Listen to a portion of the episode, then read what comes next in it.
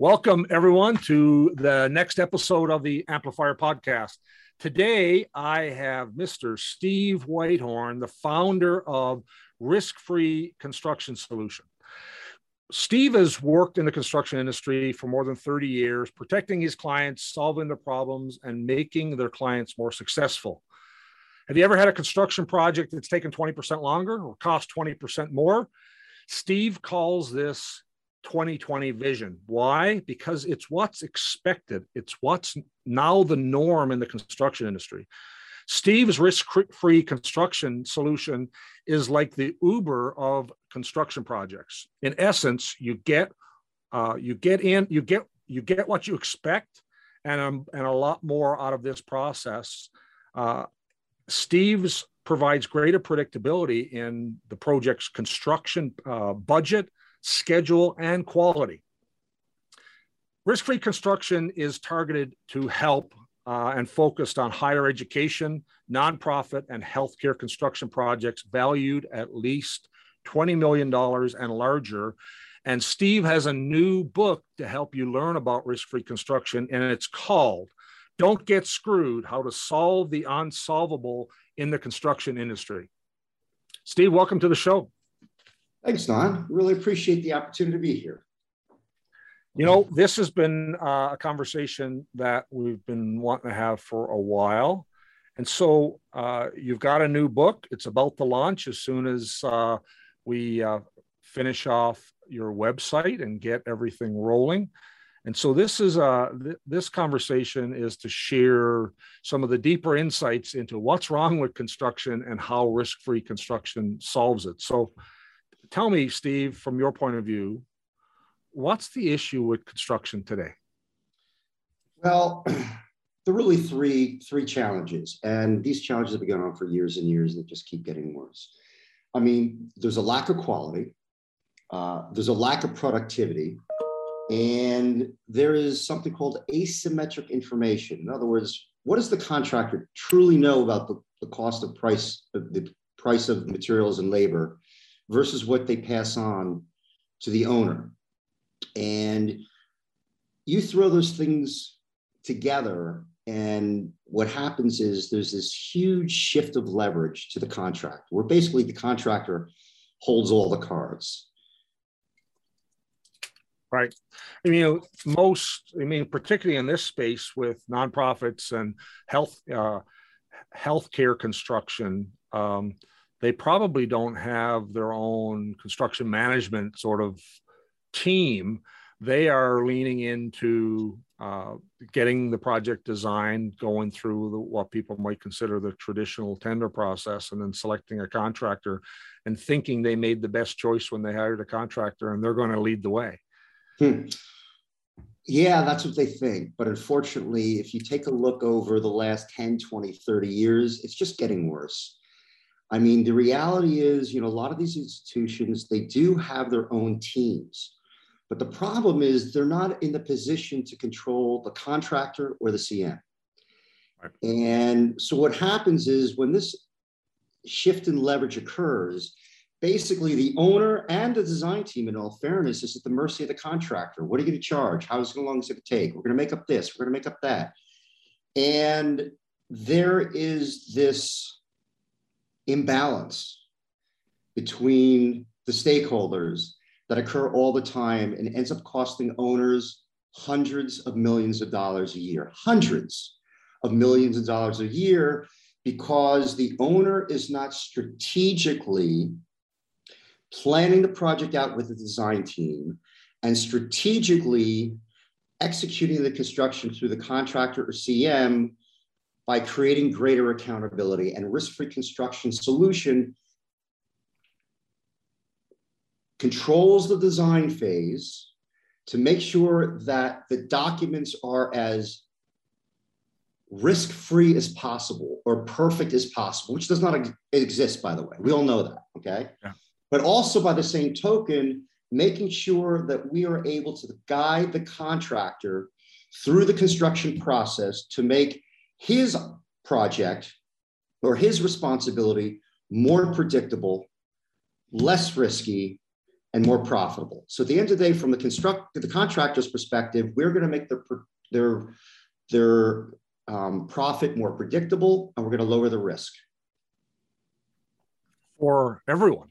Everyone, everyone. The design team, which which would be very interesting. The design team, if you talk about the architect or engineer, they may or may not be happy with the process. But if we talk about the MEP, I can assure you, if we show up at the end of design they are not going to be happy. But that's where the vast majority of change orders come from. Right. The vast majority, and especially if you're dealing with a project that is complicated or a project that is more than one story.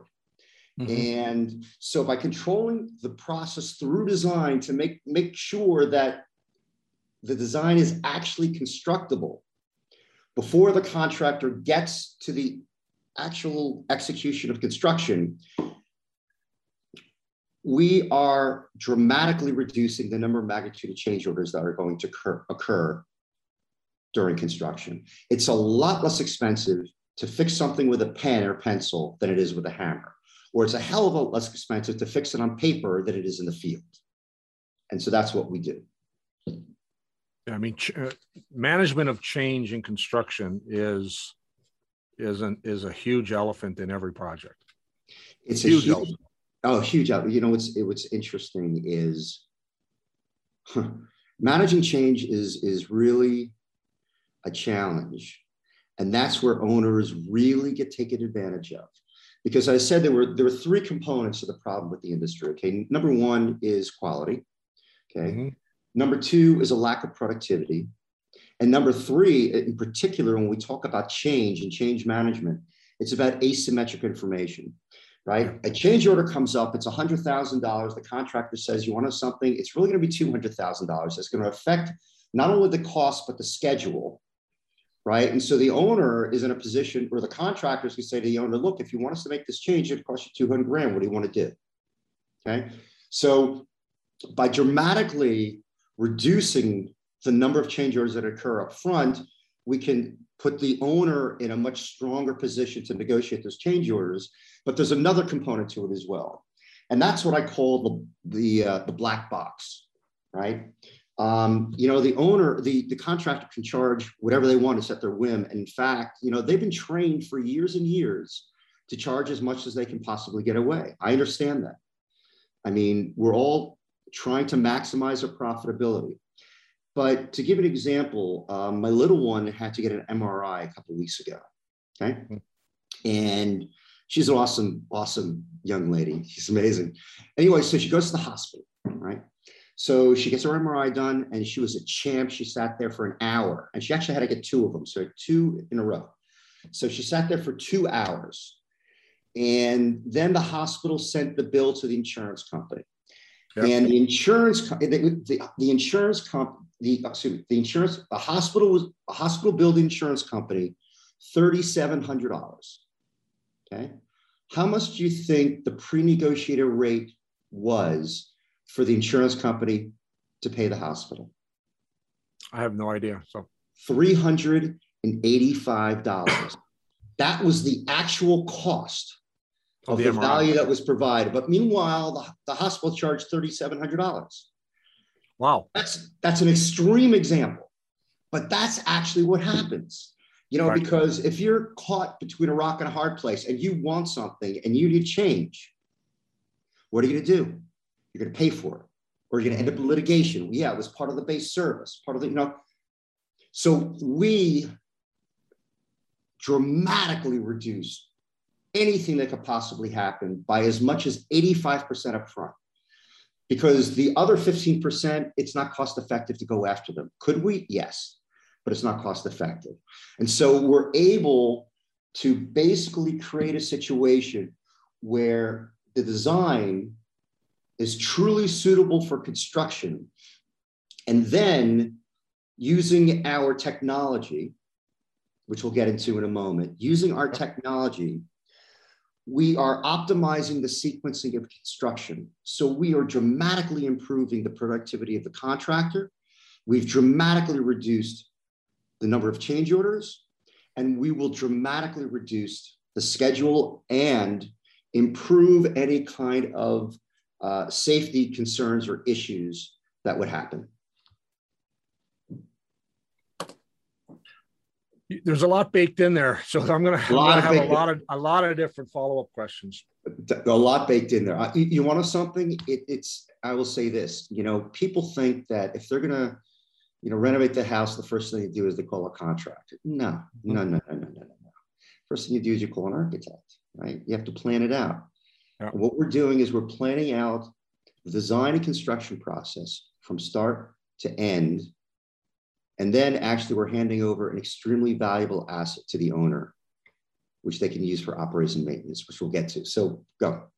There's a, there's there's lots baked in there. Um, you know, I work in the industrial construction space, which is not what your tool is currently designed for, but you know, all the same parallels. And you know, on the construction side, what I often see when it's a greenfield construction, clients will start and they'll start releasing construction packages when the architects, the designers, are 30% complete. Oh. Right. Oh. And, oh. and so they start oh. laying foundations and they start putting out contracts for heavy equipment for steel they start doing fabricating and uh, and it you know, and it's like thirty percent of the of the information is available. But you know maybe it's seventy or eighty percent of the early works or the undergrounds already. But all of a sudden, as you get into the project, change and schedule delay and productivity oh, yeah. and materials delivery all get you know it's you know it's it's like the butterfly effect, right? That those things you do early in the project have such a tsunami effect as the project goes on that it's incredible. Um, and you're speaking of house renovations. I had this experience with with roofing contractors over the last three weeks. So we're in the process of doing several micro projects in our home. We needed to do the roof. We did the AC. We we replaced all the AC uh, HVAC system in the house earlier this year. Now we're moving on to the kitchen, and then we're going to do an expansion. all these pieces I'm designing first uh, one piece at a time and then and then go into to construction well the roof was pretty straightforward it was just replace in kind five roofing contractors came out to look at it gave start giving me pricing. And four of them had all sorts of conditional bids. This isn't included this isn't included this isn't included. We recommend this upgrade to this new material. And and so some of them came in with really low bids. And some of them came in with you know uh, a whole bunch of recommendations on change uh, you know changing of materials and design. And and i just sort of normalized it all and i said here's what i want. And you know and it came back to a couple of them dropped out because they couldn't get their 30 40% premium on their on on change. And the roof got done by uh, by a gentleman and his team who just said, I want, you know, his words were, I want no hassle roofing was his whole thing. Right. You know exactly what you're going to get. We're going to come, we're going to do it in a day or two, and we're going to be gone, and you won't even know we were here. And that's exactly what happened.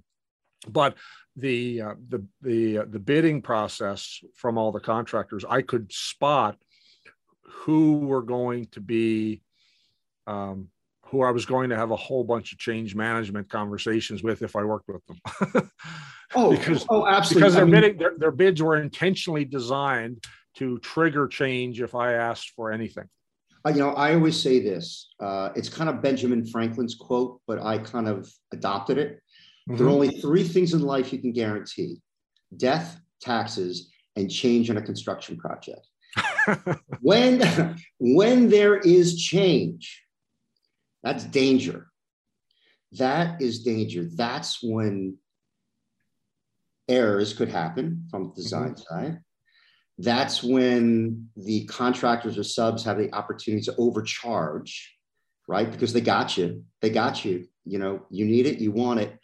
And so the ideal scenario is when I say to our design clients, start designing with the end in mind. It has to go all the way through.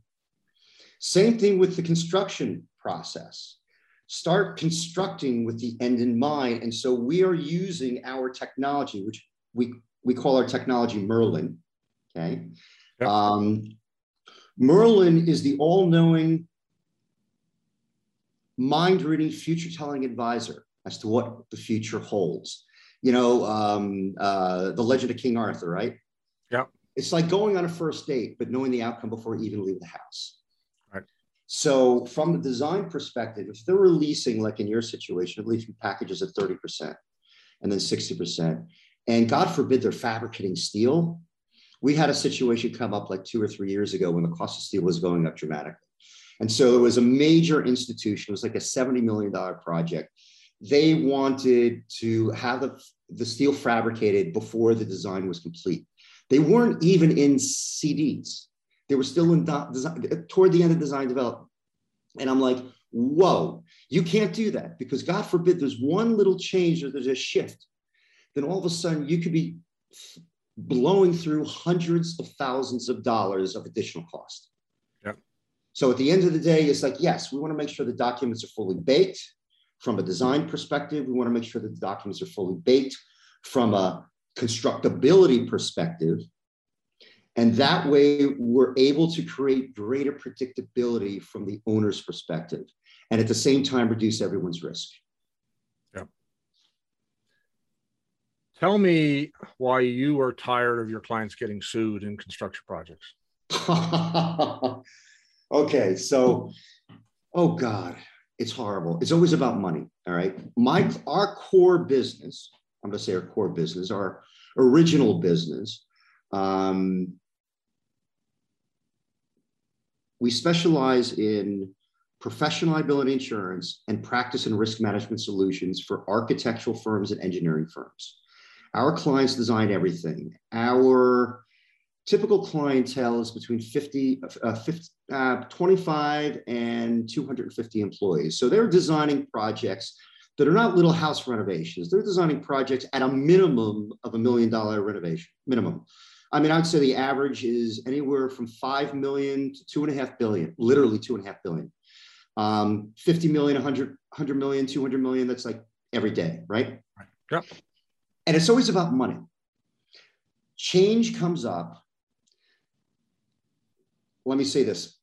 Don, you know this. From your perspective, what happens to the owner's budget at the end of the project? It, it, you know, well, they they hope it, it, they stay within budget, but it, but it, grows. Oh, oh right. The budget grows, but they've blown the budget. There's never any yep. money. Yep. It's because the contractor keeps dinging them. The owner would change, change, change. And so they're out of money. So there's all the stress and anxiety. And there's a difference in motivation between the design team and the construction team. The design team's motivation is about quality, quality. The constructions team's motivation is about money and profit. So when a change comes up, and even if it's a gray area, they're going to throw a change order out there and they're going to want the owner to pay for it. The owner can say, I'm not going to pay for it. And the, and the contractor say, I'm not going to do this. And so it gets into this very tense situation. So what happens is if they are appropriate change orders or even non-appropriate, somehow they morph into why that was actually an error or omission by the architect or engineers. Right. So the owner's problem or the contractor's the owner's problem because the owner can't control the contractor. The contractor's problem or the owner's problem becomes the design team's problem. Gotcha and our clients get sued. They get sued. And by the way, I would say, in, in all fairness, in all fairness, I would say 5% of the time, a client made a mistake, maybe 3% of the time, but the vast majority is about someone trying to make their problem our, our client's problem. And I'm just sick you say you, you, that could be the owner, that could be the contractor pushing it back to the design firm. Right. Let's let's assume, yeah. Let's let's assume, for example, there's a. I'm going to give you two examples using the same example, but change, just change a couple one of the assumptions. So the contractor sues the owner for change order four hundred thousand dollars. Okay. The contractor only gets two hundred thousand, so the contractor in some states can sue the design team for the extra two hundred thousand dollars. Right. Okay. Uh, or let's assume the opposite situation. Um, the owner is sued for $400,000 by the contractor, and the owner has to pay the $400,000. Well, now the owner could then turn to the design team and say, You want something because you guys made a mistake. I mean, it's just like a slippery slope in every which direction. And yep. so what happens is when the design team or architect or engineers they get sued the only reason why they get sued is because they have deep pockets they are mm-hmm. the only ones with insurance that would actually fund a change or fund a construction error that was actually made by a contract by the you know by the GC or the subs where the owner doesn't have any money. Right. So they're involved. They're involved and it's it's a challenge. It's a challenge. And that's why that kind of insurance is so expensive. And quite frankly, if, if it were like a widget, I'd be doing something else for a living, right? Yeah. Well, you know, you you're in that business because there's obviously a need, right? Well, yeah, but you know what's interesting? I fell into the business by accident.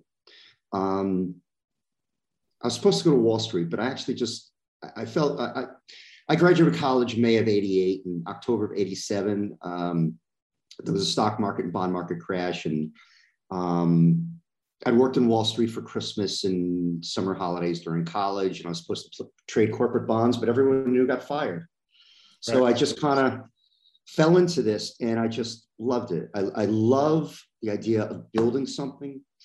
I love the idea of going from something that's designed on paper to something that's actually real and concrete that has a lasting legacy in mm-hmm. terms of how it's being used and you know in, in its community and all this kind of stuff um, so I got hooked on construction. But as time went on, it started getting more, and the more I learned, it got it kept getting more and more frustrating, more and more frustrating. So I had to come up with a solution that would help my clients, the art, the design teams, the architects and engineers, mm-hmm. would help the owners because they're just a sitting target, and at the same time help the contractors as well in order to create this sense of equilibrium so that everyone can win and no one's at a disadvantage. And it's not going to be perfect. I know it's called risk free. You know, the risk is the human element, right? Yep. That's the always risk. is. That's that's the risk. But when it comes to technology, technology is way more predictable than experience and intuition. Yep. And so if we talk about the technology that we're using and so forth and so on, I could talk about that. But if we're using technology to help guide the design process, actually the bidding process, which is another issue, and then the construction process, the likelihood of having a improving the success successful outcome dramatically improves. There's a there's an interesting dynamic here. I mean, in my industrial contracting business, we are almost always a subcontractor to a general contractor who works underneath a construction management firm who's mm-hmm. taking, you know, design risk. from.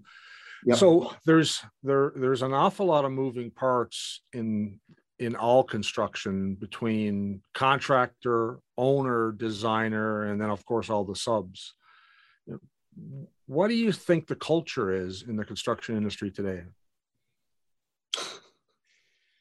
Uh, yeah, that's a that's a trick question, right?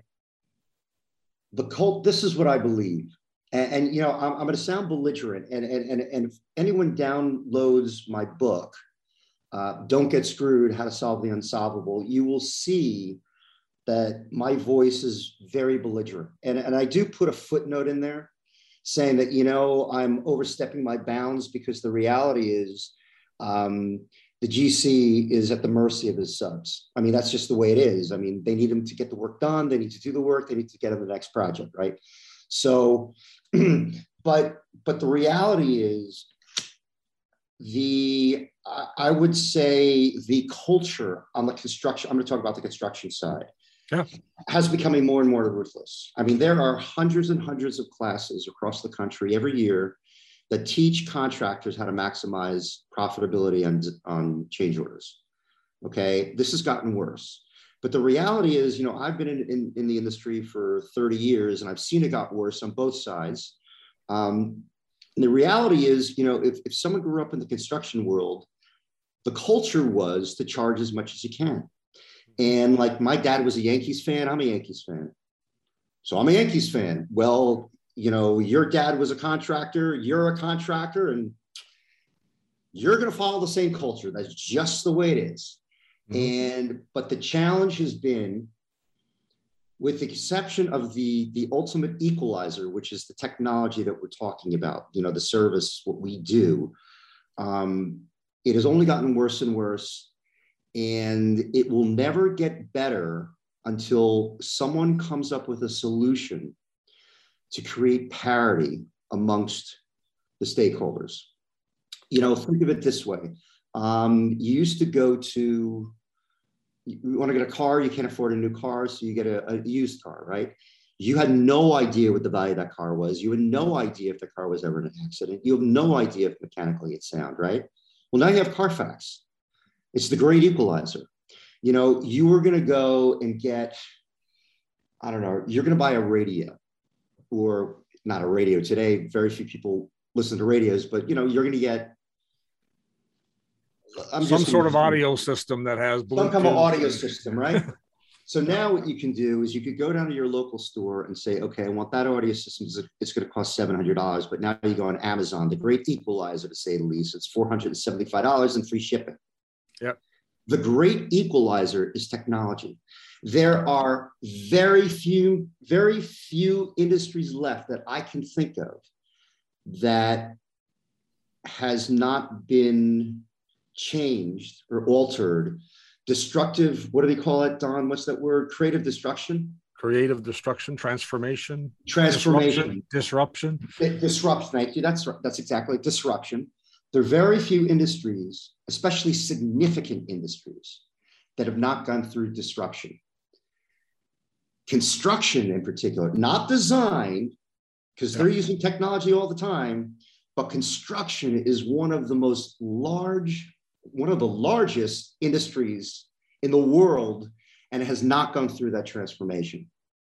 And so, risk free construction solutions is actually bringing that technology to the forefront for owners to harness the technology, for design teams, whether they like it or not, to harness the technology, which will lower the risk, and for contractors to harness the technology because it will reduce their cost by up to 15%, reduce the schedule by up to 15%, reduce the risk, and make the profit more predictable. Well, and I, you know, as a contractor, I could say, and and as I said earlier, we're almost always a subcontractor. And for all the subcontractors who hear this, like generally speaking, when you're a subcontractor, you don't have the same level of sophistication of uh, change management that the GC has. And so you are outgunned an awful lot of the times. I mean, I train my people how to just make sure we're clear on what's included in our in our proposals and what's not so that there are no there's no misalignment of expectations because once the project starts uh, subcontractors uh, can have a tough time with management of change just like everybody else they can um, but what's going to happen at least what we will provide is we will provide clarity in terms of what is really required from uh, materials perspective for, for subs. So we're going to create much greater clarity. So we're going to reduce the risk that you're going to have a scope bust, right? Mm-hmm. I mean, that happens all the time. And then a, a oh yeah, I've got an example I'll share in a minute. You know, and it's about risk. You know, you mentioned earlier that you know when we're talking about risk in construction, we're talking about people people either sharing or not sharing information, people either deciding to or not to uh, to uh, own and take accountability for change that they may or may not create. And uh, I, I, think this is key to making. I mean, if you can create transparency and alignment to de-risk the, the people's interpretations in a project, um, you will you will leap you will leapfrog the construction industry 10 years ahead of where it is today for sure yeah well you know what's going to happen is you know the technology gives the ability to quant- to count quantities mm-hmm. right before it actually goes out to bid so if you're a sub right and you're a um, mechanical guy right and you need duct work we're going to make sure that you know exactly how much duct work yeah. you need to order and size wise too.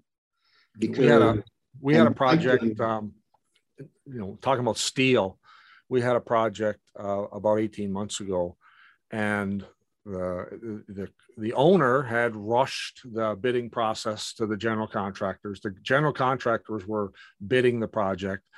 And one of the activities was cutting pipe, heavy wall pipe. And uh, we put in a request for information on like what kind of you know how do you want this cut and what was the way it was going to be beveled for for welding and they came back yeah just use your standard so it's not going to be anything special it's going to be a standard. So we went back and said so you know what we call a 3710 bevel profile. And the guys they, they said yep great. And so that for that particular piece of size of piping and thickness that was a two hour crew activity. Well, as soon as they got the project started, that changed to this special automatic welding process. Um, and it changed the bevel detail to a three step process. One had to happen after each other. Each step was two hours. It's now a six hour activity for, for the same. And, you know, and there was 20 or 30 of these to do. And, uh, you know, and, and then all of a sudden it's instead of the, the bidding people, uh, and the contracts people involved. It was some site superintendent to just just get it done. And uh, at the end of the project, you know, the, the superintendent who said just get it done uh, was gone. Of nowhere, no, nowhere to be found, found, and nowhere nowhere to uh, capture his his uh, direction. And then we had to deal with the uh, the owner and the general contractor whose interpretation was that we couldn't we couldn't meet the schedule well they increased the schedule threefold but you know between the owner and the general contractor there was no dialogue there was no hmm. dialogue right? yeah you know so that hap- that happens every day on construction sites between those different groups right between design owners gcs cms subs and and and the risk is always in you know some someone says do it or don't do it and then the cascading effect tends to be you know big negotiations on change after the fact yeah and that that can be a very contentious it, it is a very contentious situation it happens all the time but that's why it's really important that design the design is fully baked yeah you know, it needs to be exact and and the owner needs to understand the implications of change during construction. They have to hold back. And it's very difficult for them, you know, to sit in their hands and say, I need to resist change. I need to resist change. Because if there is change, there could be dramatic consequences. Could be uh, help, you know, HSW situation, health, safety, welfare. Yeah. Could be a schedule issue. Definitely could be a cost issue uh, that's why we also have a cost estimator uh, on our team. So, you know, the contractor comes up with a, a, a change order, and let's assume it's legitimate. We want to make sure that, you know, the owner is not at the mercy of the black box like that MRI I was talking about earlier. Yeah. You know, we want to make sure that it's legitimate and appropriate. Now, certainly, you know, the contractor is entitled to um, um, to an upcharge right? Because it, it, affects their their resources, their staffing, and, and schedule, and everything else. Um, but you know, reasonable. And so the idea is not to create perfection here, because there's nothing nothing in construction or design is prefer- perfect, mm-hmm. nor in life, in fact. But the idea is to the idea actually is, you know, 20% of contractors out there are really builders. I mean, they're builders, like old time builders. They're good. Mm-hmm. They know their stuff and they can build from, you know, they build with the end in mind, right? There's 80% that are okay at best. And so if we can move 60% of those, of that group to the top mm. 20% using technology, that's a win. That's a huge win for everyone, the contractor, the design team, and especially the owner. Tell me about why you feel the construction industry is deceptive. Well, you know, it's it's deceptive in many ways. Okay. Uh, you know, I was just thinking about this example the other day, right? We did, uh, we did a, I live in a hundred year old Center Hall Colonial. about 15 years ago, we, we restored it and uh, we put an addition on the back. Okay. And the electrical contractor, who was a sub to the GC, um, I said to the GC and actually to the electrical contractor, you know, I want dimmers here instead of just regular switches. There are 20 of them. Okay. And he said, fine. So he put them in. Then he sent me a bill for $550. Now, he gave me the same brand dimmer that it was for the switch. The only difference for the per switch was $4. So he should have sent me a bill for $80. Yes. And I got him on the phone and he said, and I said, you know, I looked on the internet, I don't know where, probably Amazon, right? Like everyone else. And I yep. said, you know, th- this switch is is $20, this switch is $24. And so you should be giving me a bill $4 per unit, 20 units, $80. And the bill was like $520 or $550. I said, Well, I'm a businessman. I said, But it takes as much labor to put one switch in as opposed to the other. And you had not put the first switch in. Yeah. This wasn't change after it's been done. No, no, no, no, no. Change after it's done. I mean, there's some legitimacy, legitimacy to additional cost yeah. because you have to pull out what was put in and then you put something else in. That's different.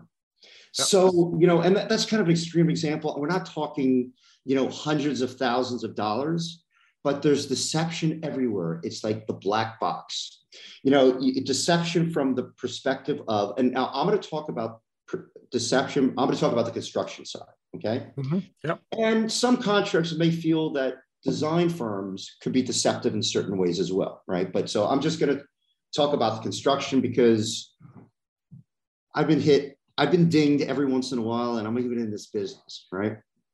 So, so I have a um, um, uh, cost plus CM, right? We uh, restored our office a couple of years ago. Cost plus, we need a new roof.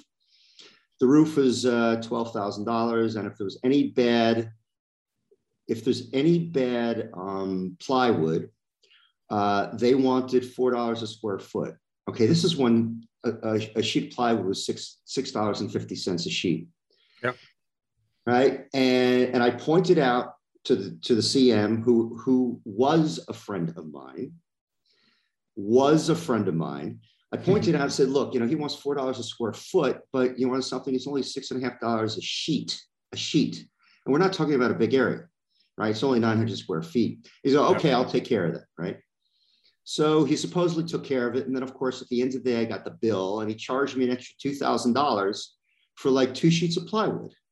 Yeah. So I go back to the guy and say, and, and this is the typical thing that you're, that all owners hear. I went back to the guy, my former friend, and I said, you said you're going to take care of it.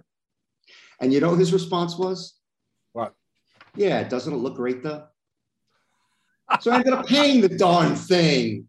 Right. It's like you're at, as an owner, you're at the mercy of the contractor. Yeah. And there's subs. And I can give you other examples of stuff like oh, that's happened. Well, like no, I, I, had the, this example is is poignant, Steve, because I had this topic come up when I was dealing with my roof just last week. Yeah. I, the, the guy who did my roof, he said, I'm including two sheets of plywood and the square footage uh, in my price. Anything more than that, it's X dollars per sheet. And it was around, um, I think his extra fee for above two sheets was was two hundred dollars or something. And you know, a sheet, a sheet. That's a lot of money, even at the height. See, in the U.S., you know, recently within the last I don't know three months, uh, a sheet of plywood was like sixty five dollars. Yeah. Well, I, I haven't looked what it's been the last couple of months. I mean, in the summer, it was here in Canada uh, they, these are Canadian dollars I'm talking about. Yep. It was like a, you know sheets of plywood were going for about a hundred dollars a sheet. Oh wow! Um, I, right? I like Canadian dollars as an American. yeah, yeah, as an American, yeah, exactly, yeah. yeah. You're on you're on the right side of that equation. I hear you. Um, but you know, a couple of the other people who put in prices saying replacement of plywood on the roof deck is not included, and it was two hundred and fifty dollars a sheet. Um, from from the first you know first square foot that they want And if they had to replace one square foot of roofing uh, of the deck on the roof they wanted to charge me for a full sheet of plywood That's and crazy. so yeah so they you know and you know my roof was new i didn't i actually didn't need any but from a risk mitigation standpoint i was pretty confident i wasn't going to need much if, if i needed any. But um, one one one group included two sheets and was only going to charge if there was more than that at $200 a sheet. And the uh, two of the other groups included none and we're going to charge $250 and they were going to charge me for a full sheet even if they needed just you know one section of roof needed a one foot by three foot section i was paying for a full sheet of plywood. Where's that where's the rest of that plywood going in their truck. There you go. right. I yeah on the next job. But you yeah. know but but you talked about you asked about deception. Deception rears its ugly head in many different ways. It can you know just like what you're talking about, had you not really dug into that contract, the different contracts, and you know what you're doing, you know what you're looking for. and, I, and I know what I'm looking for. Mm-hmm. And I mm-hmm. saw it. And still I got the response, well, doesn't it look great? Yeah. Right. Um, imagine what owners go through on a project that's $50 million. Yeah. I mean, there are a thousand issues like light switches and sheets of plywood that they don't even have the time wherewithal. the well, wherewithal why... to, to manage those 2000 items that each of them add 50 to 500 to 5000 dollars each time there's something you know change like that. Yeah, and they well, don't they don't even they don't even necessarily have the sequencing capability to go well you know i'm not even changing out those light switches i'm just changing the spec before you put them in right? Yeah, no, absolutely. But you know, the, the challenge is most owners, even in, large institutional owners, they really don't have the resources to dig down to really find out are they being deceived or not if something happens because there's always something that's going to happen there's right. always change in construction and you know minor change should be in my opinion you know just go with it and leave it alone. But if there's a major change, you know, there should be more clear ground rules as to what will happen in the event of change. And so, I mean, in my book, I talk about, you know, a contractor um, intentionally intentionally left out the panels in um, uh, in dance halls, knowing that the panels were going to go in, right? Intentionally left them out. Um, the owner of, of, like a world famous concert hall, world famous concert hall, um, the owner did not want to show the contract of construction between the owner and the contractor to the architect, who may have caught it and so, you know, they're finishing up the uh, they're finishing up these dance halls, and I don't know how many of them, but there are a lot of them. And the panel should have cost two million dollars. They have to cost three million seven hundred fifty thousand dollars, almost twice as much as what they should have, because the owner would have known and the architect would have known that those should have been put in, in place. Right. The outset should have been competitively bid. That's when the owner actually has the most leverage to negotiate the terms of a construction project during bid because competitively bid. But right. once, but in the olden days, or the, the way construction is being done now and the way it's been done the last 50 years, once constru- construction begins and the train has lost left the station, all the shift, all the leverage goes to the contractor. And I'm tired of seeing it, but we have a solution and we have a excellent solution. We're going to dive into your solution after you answer two more questions for me. Sure. I want to dive into this. So you're talking about, I mean, what I experience in my own space are there are, you know, this deceptive strategy. There's a strategy by some contractors to be the lowest bidder by qualifying out things that they know need to be done and that will end up having to get pulled back in later. And in, in your case, it was leaving out leaving out panels in a dance hall, knowing that it had to go in, but excluding it from their bid. You know, I would assume to make their bid look more attractive.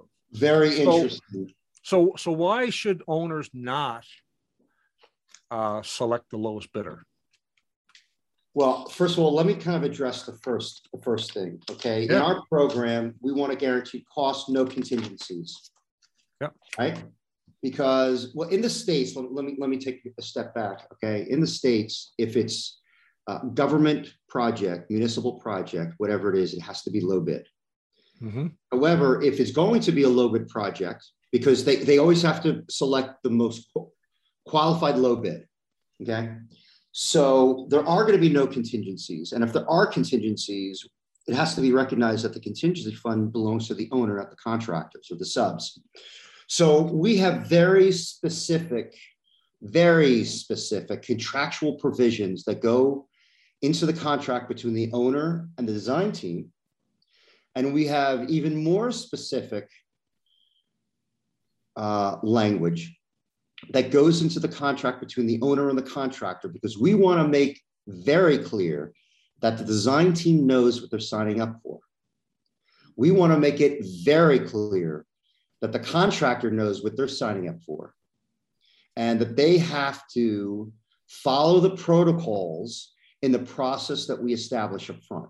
They're going to sign off of it before they execute the construction, but it has to be very clear with a very strong sense of clarity that each stakeholder understands what the rules are. Okay. And, you know, the problem is um, no one really knows what the rules are until the contractor starts building and then they start changing the rules. And then you never really know what the rules are because they keep changing. So, you know, the idea is we want to make the rules um, uh, transparent, but it's Mhm. also important that each stakeholder knows what the process is from design through bidding through construction so that everyone's on the same page because everyone benefits from that. Yep.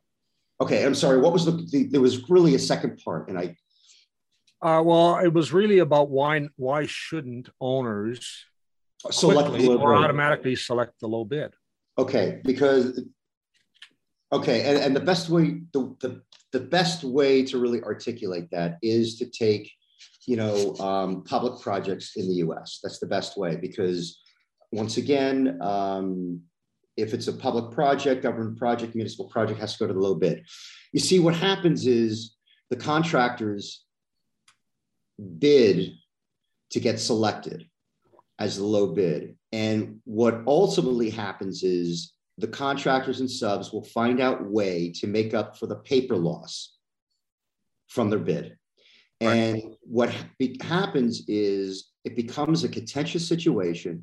And for a lot of contractors that do uh, work and subs in, in the public sector, um, part of their business model is litigation and to intimidate owners. And so, you know, you don't always have to go with the high bid. You should almost never go with the low bid. But, you know, the question is what is reasonable? What is appropriate? And what is the culture of the GC and hopefully their subs? And most of the time, in fact, you know, when, when a GC bids on a project, they don't even know who their subs are.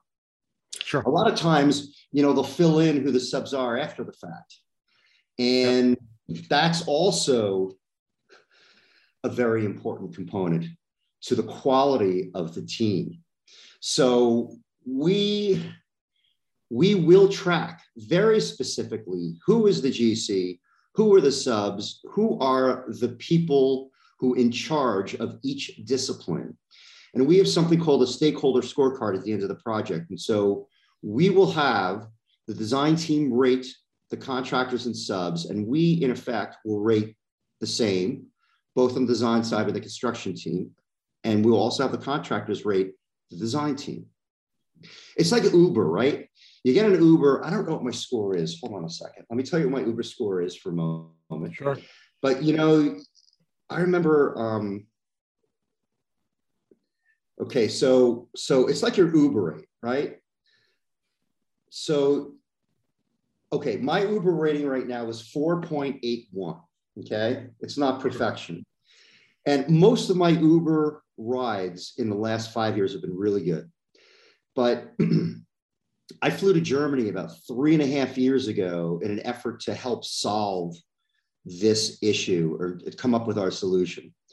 And when I was I was there for a day, and when I was leaving, I took a, a an Uber car back to the the um, the airport. Happened to be a Mercedes because every car there is a Mercedes, right? This sure. guy was the worst, the worst Uber driver I I could ever tell you. It was like really hot out, and he had the heat on. He would not open the windows, so the heat's blasting. It's like 93 degrees out Fahrenheit, and he won't open the windows. And I'm very upset. I'm very sure. upset. So, anyway, so my Uber rating dropped to 4.3, but over that period of time, it's gone up, right? Yeah. But the reality is, we want transparency. The owner wants transparency in terms of who's the architect going to be, who are the engineers going to be, you know, the MEP, the structural, the civil. The owner wants to know who's the GC going to be, who's going to run it, who's the mechanical guy, who's the plumbing guy, who's the framing guy, who's the foundation guy. And we're going to track this through time because ultimately what we want to do is we want to make that owner's future project more successful than the last one. And then we want to make that owner's third project more successful than a second. And the only way we can do that is to keep score. Yeah. I totally, totally get it. Love the idea. you know, it would be, it would be fantastic if all construction organizations could go to a source and say, you know, here are the here are the people we're considering to be the mechanical leads on this project. Like, where do they stack up in their last five projects? From yeah, it's kind of it's kind of like you know, what's your credit score, right? Yeah, no, I get it.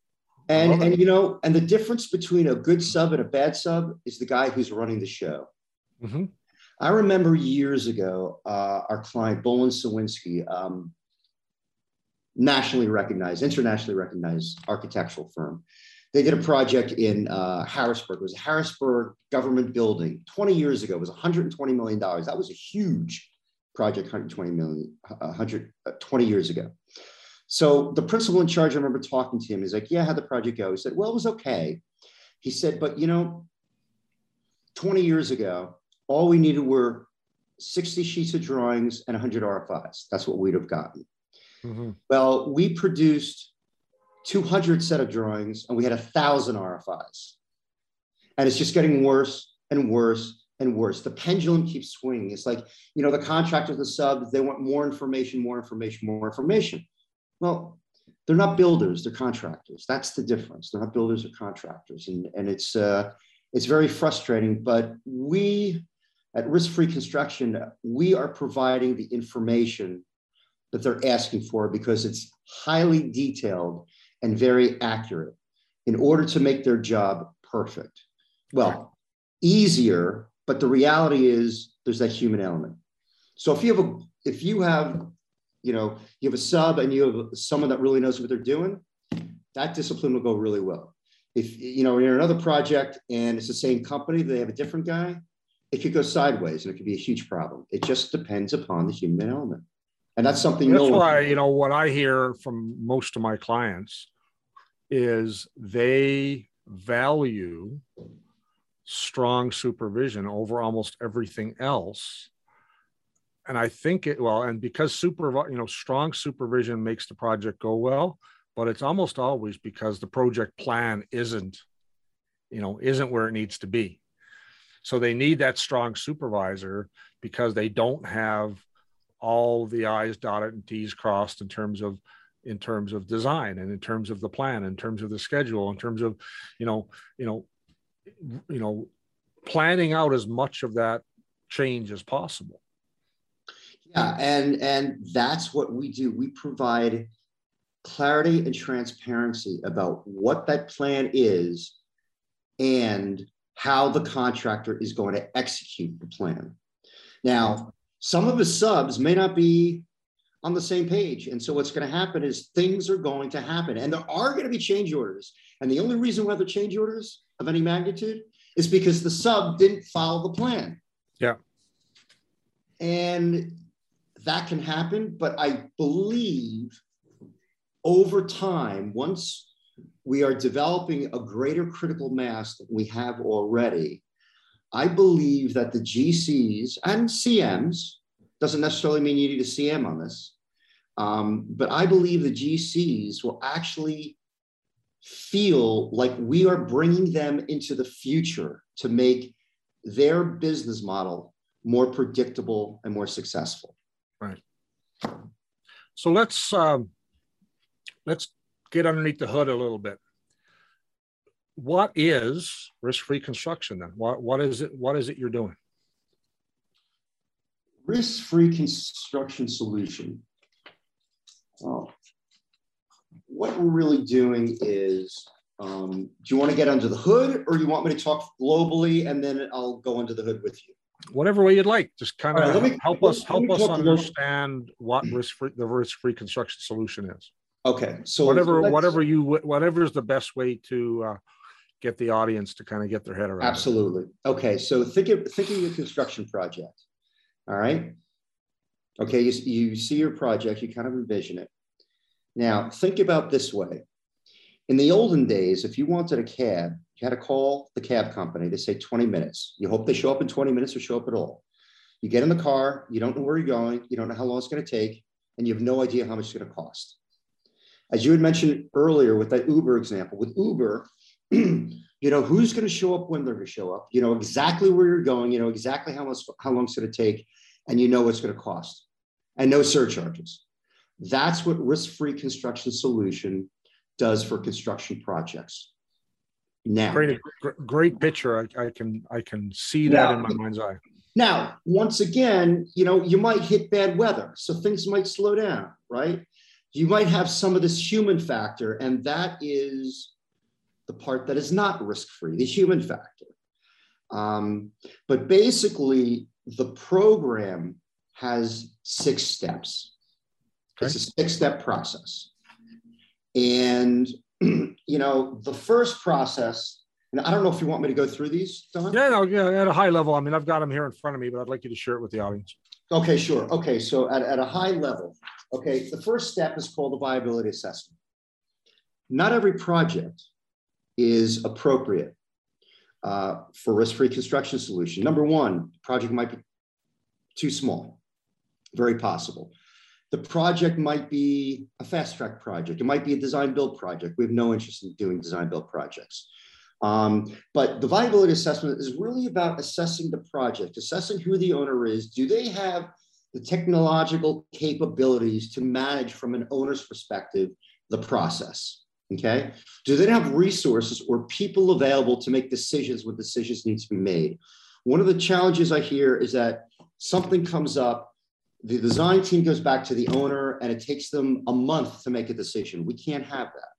We want to make sure the process is, is efficient and as effective as possible. So, um, so we're going to do analysis of the project um, to see if it's a right fit. Because if it's a right fit, great. If it's not, then you're better served elsewhere. So the second stop, uh, the second step, assuming it's an appropriate project, is what we call the predictability approach.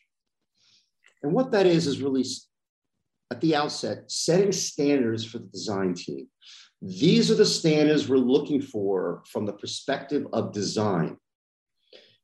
The MEPs are certain are, are used to designing in a certain way. Okay, diagrammatically, that's not specific enough because that's when change orders come up. So we want to be very transparent about what the expectation is because basically we specialize in making things fit. So we're going to go through the design process with the design team, and we're going to be holding the MEP's hand going through the design to make sure at each milestone that we've hit appropriate milestones, especially for the mechanical system. Okay. Yep. And then at some point in time, we're going to do a, a sequence analysis, first time at the end of design development. and we want to make sure that number one, what is being designed is constructible. Number two, we want to make sure that we're optimizing the sequencing to make it as effective as possible. Ultimately, ultimately, we're get down to CDs and we're going to have our cost estimator get on, get on, get on board in order to make sure that when we go out to bid, we're getting appropriate appropriate bids and tenders.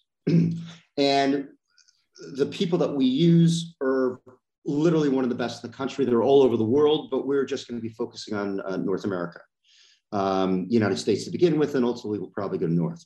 Uh, but we have the resources in order to come up with very, uh, nothing's very accurate, but, but highly accurate information to make sure that the tenders that we get back are appropriate.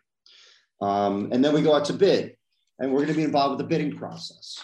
Um, we want to make sure that the contractors actually understand. We're going to give the we're going to give the contractors the model, okay? Because this is all being uh, developed in uh, in in uh, BIM, uh, and so um, we're going to um, so we're going to do a tender analysis to make sure number one the bids are appropriate. Number two, we're going to make sure there aren't any holes in the bid, like that uh, example that I gave the panels. Missing panels, yeah. Oh, absolutely. This kind of stuff happens all the time.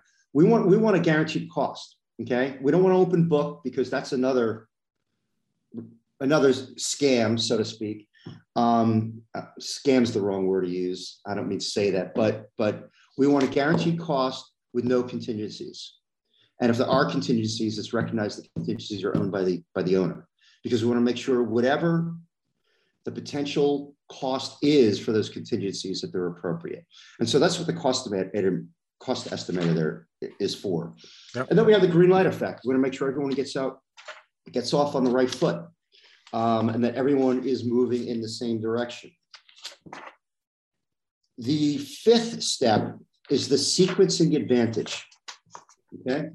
The sequencing advantage is basically when the contractor starts to execute the sequencing that was developed during design and signed off by the GC.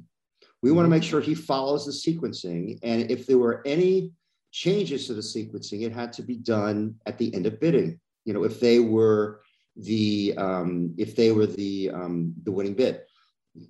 Um, we are going to establish a digital twin during that process because we want to make sure we keep up with the progress of construction because using the technology, we can actually look out and anticipate potential changes that are going to occur up, up in the future. So once again, it's easier to change it on paper than it is in the field. So we don't want them to put something in and have to rip it out. During the same time, we're going to be using um, what I consider our quality management strategies in order to create greater accountability from the contractor's perspective. We want to make sure that we get submittals in the appropriate form we want to make sure that the RFIs that we're going to get are appropriate. We want to make sure that any substitution requests are complete and they are in the proper format. During that phase as well, during that phase, while the contractor is building, there is the possibility that we may have what we call our funding solution. Basically, the funding solution is an insurance policy that protects the owner from non-owner generated uh, changes. Um, because we want to make sure that at the end of the day, we are limiting the owner's downside in the event the project goes sideways, which is certainly always a possibility. And then finally, uh, we, um, we have the stakeholder scorecard, which I discussed earlier. In other words, we're going to, we and everyone else is going to assess specifically how, how do they do in terms of were they difficult to deal with? Were they easy to deal with? Were they competent? Were they not competent? And that kind of thing. And then finally, you could say as a bonus feature, we are going to, once the once the project is delivered to the owner, we are going to hand over the BIM model to the owner as a very valuable asset to them. Because at the end of the day, they will know exactly how the project was built. So they can as as built, this model is extremely rich with data. So that way the owner can maintain the building much more efficiently than prob- than the way they're doing it now, to say the least. You know, it's kind of like, oh, gee, I have a problem. This was done 20 years ago, and you go into a room and the whole whole room of documents, you have no idea. You know, what's the most recent one? Is that document actually here?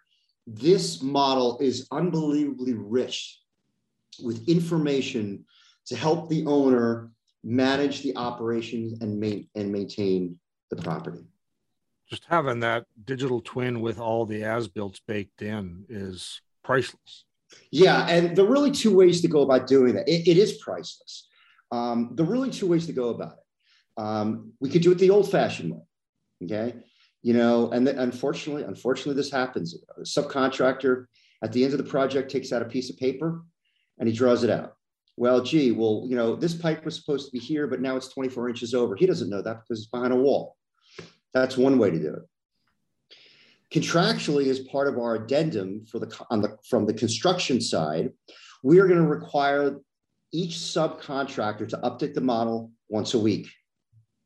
Because this way we know it is accurate.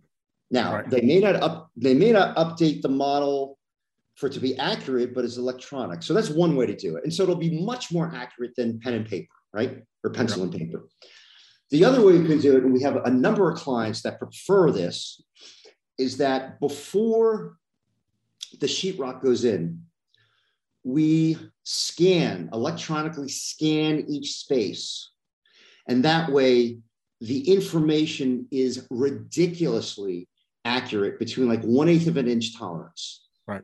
So that we get the exact location of each and every duct, pipe, piece of equipment, you name it. That is the best way to do it. However, it can be done if the, the contractor and the subs update the model once a week. But doing it by hand just, uh, just does not do the process well, just, you know, to your to your point, if you walk into the the vault of of paper three years after the project, you're not even certain if the as built is in there. Oh, absolutely. Right. Yeah, I mean, but literally, this model is unbelievably rich of information on every spec, on every anything that was spec'd and what you know the performance criteria was for this component or that component. Um, it's it's truly an unbelievably value asset. It would be valuable. It would be it's highly valuable even if it's only updated once a week, but it's ridiculously obscenely accurate if we actually scan, and it doesn't take a lot of time. So and not particularly cost prohibitive. Gotcha. Steve, um, when people want to get your book, where do they go? Oh, great idea. Yeah. Uh, www.riskfreeconstruction.org.